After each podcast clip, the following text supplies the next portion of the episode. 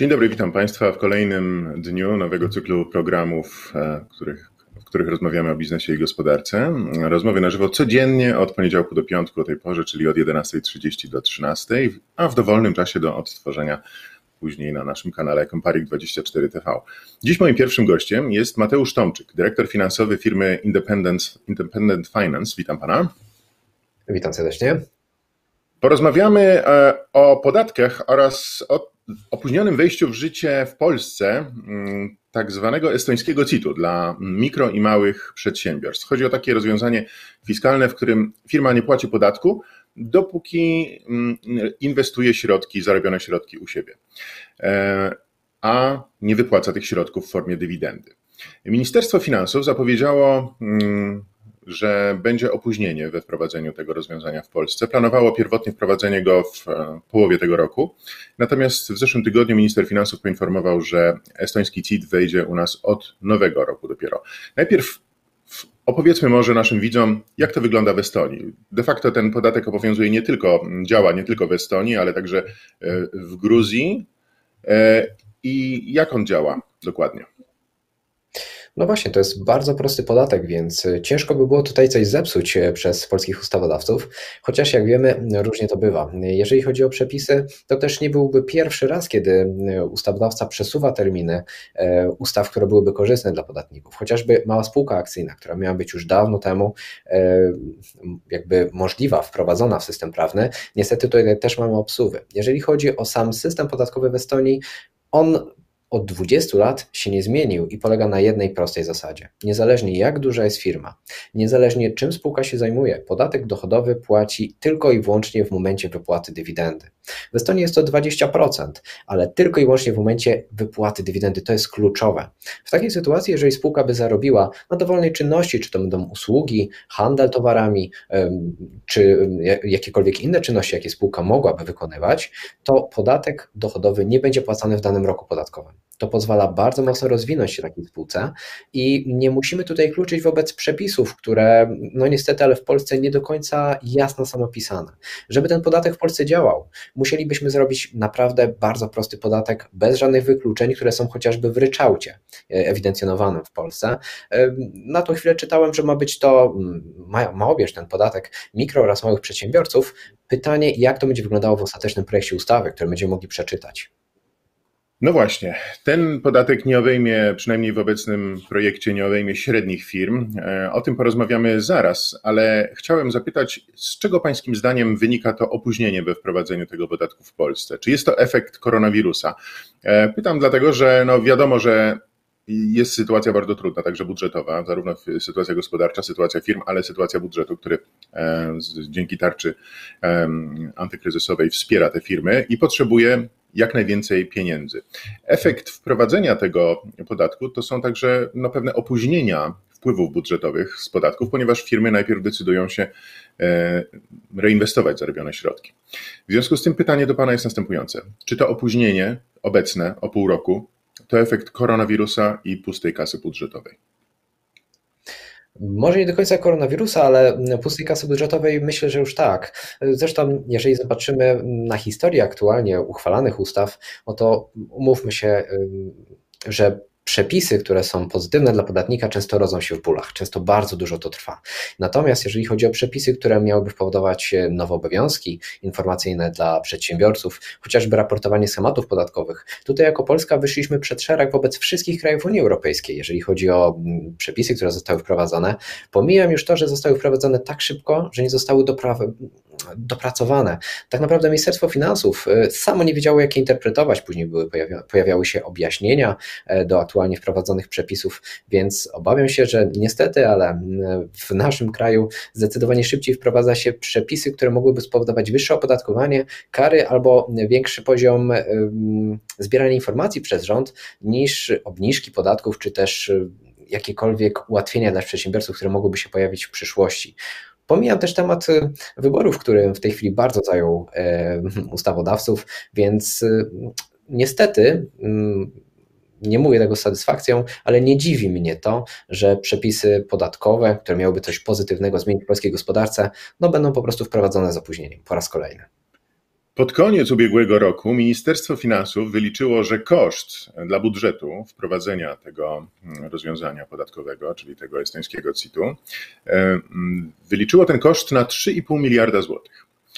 Całym ubiegłym roku dochody budżetowe z tytułu CIT przekroczyły, e, ledwo przekroczyły 40 miliardów złotych. To oznacza, że no ten koszt to prawie 10%. Czy w obecnej sytuacji gospodarczej i wobec aktualnego kryzysu ten koszt wprowadzenia nie byłby i nie będzie zbyt wysoki. No, kryzys się jeszcze nie skończył. Epidemiolodzy mówią, że czeka nas druga, dużo gorsza fala pandemii, co oznacza, że mogą powrócić obostrzenia. Gospodarka nadal pracuje na zwolnionych obrotach, delikatnie mówiąc. W związku z tym e, rząd prawdopodobnie nadal będzie musiał wspierać przedsiębiorców. To się nie skończy w maju. Y, powtarzam pytanie, czy ten koszt wprowadzenia estońskiego CIT-u, ten na krótką metę, bo wiadomo, że w dłuższej perspektywie firmy się rozwiną i będą mogły płacić więcej, ale na krótką metę, czy nie jest zbyt wysoki dla budżetu? Uważam, że nie. Tutaj też wiceminister powiedział, że w Estonii wpływy z CIT-u wobec ogólnych wpływów podatkowych wynoszą jakieś 5,3%, e, a w Polsce 5,6% w odniesieniu do PKB, e, e, przepraszam, w odniesieniu do wpływów podatkowych. Natomiast jeżeli chodzi o PKB w Estonii, wpływy z CIT-u to 1,8%, w Polsce w tej chwili 1,9%. Więc docelowo myślę, że to będzie bardzo dobre rozwiązanie. Fakt, będzie to jakieś obciążenie dla budżetu, ale musimy teraz dać odetchnąć polskim przedsiębiorcom. W innym przypadku bardzo wiele firm upadnie, a to spowoduje jeszcze bardziej odczuwalny kryzys, którego już w tej chwili jesteśmy świadkami. Już widzimy, jak bardzo dużo firm upada, jak bardzo dużo firm korzysta z tarczy antykryzysowej, ale to nie jest rozwiązanie, które pozwoli im się utrzymać na powierzchni. Dlatego każda nowa firma, każda firma, która powstała niedawno, potrzebowałaby takiego podatku i to jak najszybciej. W momencie, kiedy będzie mogła zapłacić ten podatek, czyli w momencie, kiedy będzie chciała konsumować te zyski, wypłacić to w formie dywidendy, wtedy powinno się zapłacić ten podatek. W Estonii w tej chwili bardzo wiele osób otwiera spółki i to nie są tylko i wyłącznie Estończycy. Są to osoby z każdego kraju Europy, ale nie tylko z Europy. E, tam otwierają się przede wszystkim fintechy, firmy, które zajmują się usługami IT, właśnie ze względów na proste, stabilne prawo. Prawo zmienia się tam kilkanaście razy rzadziej niż w Polsce. Podatek z zerowym CIT-em mamy tam od 2000 roku. Kraj świetnie sobie radzi, jest bardzo mocno zinformatyzowany, więc myślę, że nie powinniśmy obawiać się tego kosztu, który pojawi się na początku. Myślę, że to by było rozwiązanie, które pomogłoby wszystkim i rządowi, i przedsiębiorcom, którzy też mogliby spędzić o wiele mniej czasu na wyliczanie przychodów i kosztów, zastanawianiu się, czy potrzebują wykorzystać jakąś ulgę, czy być może urzędnik skarbowy e, że ta ulga im się nie należy, jak w przypadku IP Boxa, w wielu przypadkach bez posiadania interpretacji. E, ostatecznie uznano, że IP Box się nie należy, trzeba płacić standardową stawkę podatku. Wspomniał Pan przed chwilą w swojej wypowiedzi, że mm, dla firm ta pomoc rządowa w ramach tarczy antykryzysowej może być niewystarczająca, co oznaczać może, że firmy mimo wszystko, mimo tej pomocy, mimo tarczy antykryzysowej nie przetrwają kryzysu. E, Oto e, do tego będę chciał wrócić za chwilę, ale jeszcze chciałem mm, zapytać o kwestię tego, jakie firmy mogą skorzystać, będą mogły skorzystać z tego estońskiego CIT-u. Jak na, jak na chwilę obecną są to tylko mikro i małe firmy, mikro i małe przedsiębiorstwa, średnie nie zostaną tym objęte. Dlaczego Pańskim zdaniem tak jest? Czy chodzi o to, że gdyby objąć e, tym estońskim CIT-em także średnie przedsiębiorstwa, to wtedy te uszczuplenia podatkowe byłyby zbyt duże dla budżetu? Też tak uważam, że przy większych firmach będzie bardzo widoczna e, różnica e, w podatku, który wpływa do urzędów skarbowych, więc zdecydowano się na mikro i małe firmy, które będą mogły zastosować sobie ten podatek. Natomiast ciężko nam mówić o tym, jak faktycznie ta ustawa będzie wyglądała, dopóki nie zobaczymy projektu ustawy. Także ten projekt ustawy bardzo często różni się od tego, co rządzący zapowiedzieli. Nie dziwiłbym się kompletnie, jeżeli w momencie, kiedy ta ustawa zostanie uchwalona, e, czyli pozostanie już jakby z nami w niezmienionej formie, mówię o podpisanej przez przez prezydenta, przegłosowanej, jeżeli tam nie będzie wyłączeń na konkretne formy działalności, na, może to będą tylko mikro przedsiębiorstwa ostatecznie. E, chciałbym wierzyć, że będą to chociażby mikro i małe firmy. W pakiecie też widzieliśmy zapis, że kwota małego podatnika, kwalifikująca do małego podatnika, ma być zwiększona z miliona 200 tysięcy euro na 2 miliony euro. E, kwoty na ryczałt też mają być podwyższone. Jeżeli w tym kierunku pójdziemy, myślę, że zdecydowanie polska gospodarka będzie mogła się rozwinąć. Więcej osób będzie chciało otwierać firmy w Polsce. W tej chwili bardzo często słyszę e, od różnych klientów z Estonii, z Litwy, z Niemiec, z Hiszpanii, którzy chcieliby założyć firmę w Polsce, o tym, że jakby tylko ten nasz system podatkowy był mniej skomplikowany. Jeżeli te stawki podatkowe, nawet te, które w tej chwili mamy, pozostałyby, oni chętnie by otworzyli firmę w Polsce. Coraz więcej osób, które otwiera spółki zagraniczne, czy to Wielka Brytania, czy Estonia, czy, czy Singapur, te osoby nie stawiają na pierwszym miejscu zmniejszenia swoich obciążeń podatkowych, tylko stawiają na pierwszym miejscu łatwość prowadzenia biznesu. Wprowadzenie takiego podatku zerowego mogłoby hmm. pozwolić bardzo uprościć system. Okej, okay. mamy pewne opóźnienie, stąd, e, stąd takie przycięcia. Natomiast e, wracając jeszcze do nieobjęcia estońskim CIT-em średnich firm, wielu ekspertów ekonomicznych uważa, że właśnie one szczególnie powinny być nim objęte, ponieważ na tle pozostałych firm te średnie przedsiębiorstwa inwestują relatywnie niewiele. I to mm, działo się tak w czasach dobrej koniunktury. Jak będzie wyglądała ta skłonność do inwestowania firm e, w czasie pogorszonej koniunktury, w czasie kryzysu? No z mnie, który nie jest ekspertem, wydaje się, że ta skłonność do inwestowania będzie mniejsza z racji na obniżone dochody. Jak to wygląda Pańskim zdaniem? To znaczy, w tej chwili zauważyliśmy, że bardzo wielu firm, dużych firm, było w pogoni za kosztami, tak naprawdę, czyli inwestowało w nowe maszyny, żeby móc zwiększyć swoje koszty, żeby zapłacić też mniejszy podatek dochodowy. Jeżeli byśmy mieli ten zerowy CIT, to by spowodowało, że tak naprawdę każdy może inwestować tyle, ile potrzebuje. W tej chwili słyszałem o wielu firmach, e, średnich przedsiębiorstwach, które po prostu się przeinwestowały, tak? czyli zainwestowały bardzo dużo w nowe maszyny, żeby też płacić mniejszy podatek dochodowy, bo przecież interesuje nas przychód minus koszty, od tego będziemy płacili podatek. E, no i nagle pojawił się koronawirus, nie można wysłać swoich towarów do Niemiec. Główny kontrahent zdecydował, że nie przyjmie tych towarów, a firma została w tej chwili z leasingami do spłacenia, z kredytami do spłacenia. Więc mm, te firmy duże faktycznie mm, efektywnie, mogą dużo pieniędzy nie przeznaczać na inwestycje, jeżeli mówimy o zysku zachowanym, ale w tej chwili naprawdę w wielu przypadkach naszych klientów widzimy tutaj pogoń za kosztami, żeby ten podatek ostatecznie zmniejszyć, bo przecież mogę przeznaczyć te pieniądze na rozwój mojej firmy. I bardzo ryzykowne jest przeinwestowanie się takich spółek. Jeżeli byśmy nie mieli jakby odgórnego przymusu e, zdecydowania, czy ja muszę zainwestować w firmę, czy ja muszę zapłacić podatek dochodowy, myślę, że też inwestorzy, właściciele tych firm podchodziliby zdecydowanie bardziej rozważnie do zarządzania kosztami w firmach. Czyli y, racjonalnie firmy mogłyby zarządzać swoimi funduszami, rzeczywiście. E, no to w takim razie, czy, czy rząd postępuje słusznie, czy niesłusznie, e, odsuwając wprowadzenie tego rozwiązania podatkowego estońskiego CIT-u o pół roku? Proste pytanie. Ja jestem zdecydowany, żeby jak najszybciej takie regulacje wprowadzać. Żałuję, że nie zostało to wprowadzone już kilka lat temu. Przecież rozwiązanie estońskie nie jest czymś nowym. Obowiązuje już od ponad 20 lat w Estonii. Więc y, krótka odpowiedź, powinno być wprowadzone jak najszybciej. Szczególnie w, takiej, w takich czasach, w jakich w tej chwili żyjemy. Zajmuje się Pan otwieraniem spółek w różnych e, jurysdykcjach. Gdzie warto, pod jaką jurysdykcją warto otworzyć spółkę, aby najbardziej efektywnie mogła działać? To zależy od tego, czym chcemy się zajmować, bo każda jurysdykcja ma inne korzyści, z których moglibyśmy czerpać. Jeżeli chodzi o Estonię, to zdecydowanie najważniejszym jest ten zerowy podatek dochodowy, bez znaczenia, jaką mamy formę działalności, czy to będzie spółka z ograniczoną odpowiedzialnością, czy to będzie inna osoba prawna, bez znaczenia, czy to będzie duże przedsiębiorstwo, czy też małe. Jeżeli chcemy zainwestować w ten podmiot, albo jeżeli chcemy obracać kryptowalutami, chcemy założyć kantor kryptowalutowy czy giełdę, Estonia na pewno byłoby najlepszym kierunkiem. Natomiast jeżeli chcielibyśmy raczej korzystać z dobrodziejstw systemu brytyjskiego, gdzie płacimy notabene 19% podatku dochodowego, ale możemy być dyrektorami w takim podmiocie, szczególnie jeżeli osiągamy przychód na terytorium różnych krajów. Powiedzmy, jestem informatykiem, ale mam kontrakty w różnych krajach, pracuję jako spółka brytyjska, mogę być nawet polskim rezydentem podatkowym, to wtedy od tej pensji dyrektorskiej nie zapłacę ani grosza podatku dochodowego w Polsce. Dlaczego?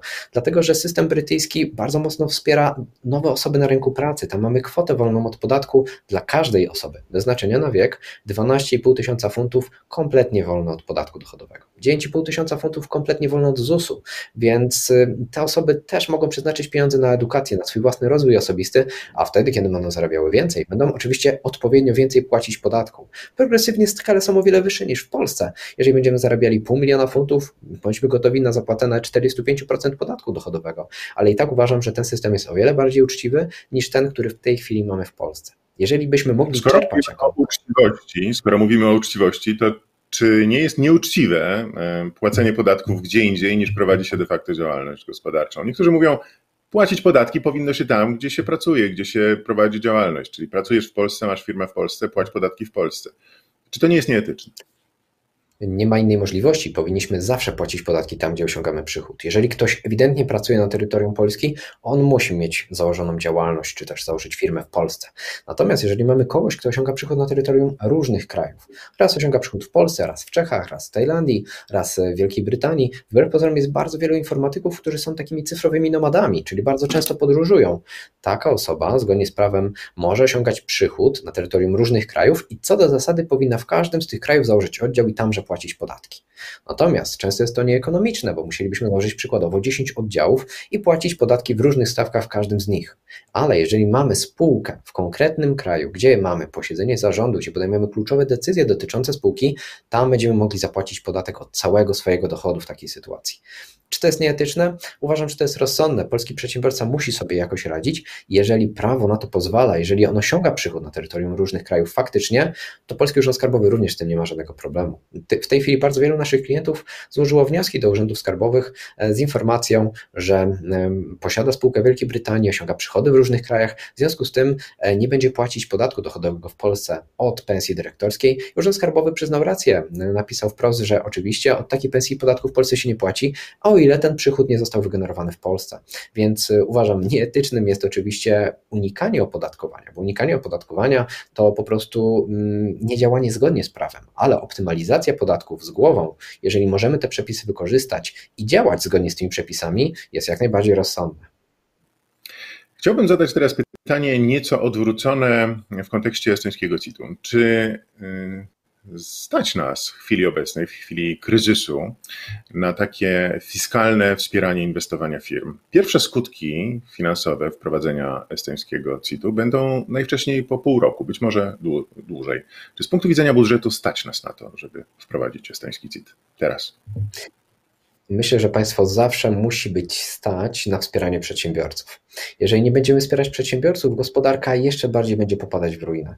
Więc nawet uważam, że system socjalny mógłby być ograniczony e, w dużym stopniu w stosunku do tego, co mamy w tej chwili. Natomiast jeżeli chodzi o przedsiębiorców, którzy są motorem tej gospodarki, jeżeli nie będziemy ich wspierać, ten kryzys przeżyjemy o wiele ciężej niż planujemy go przeżyć.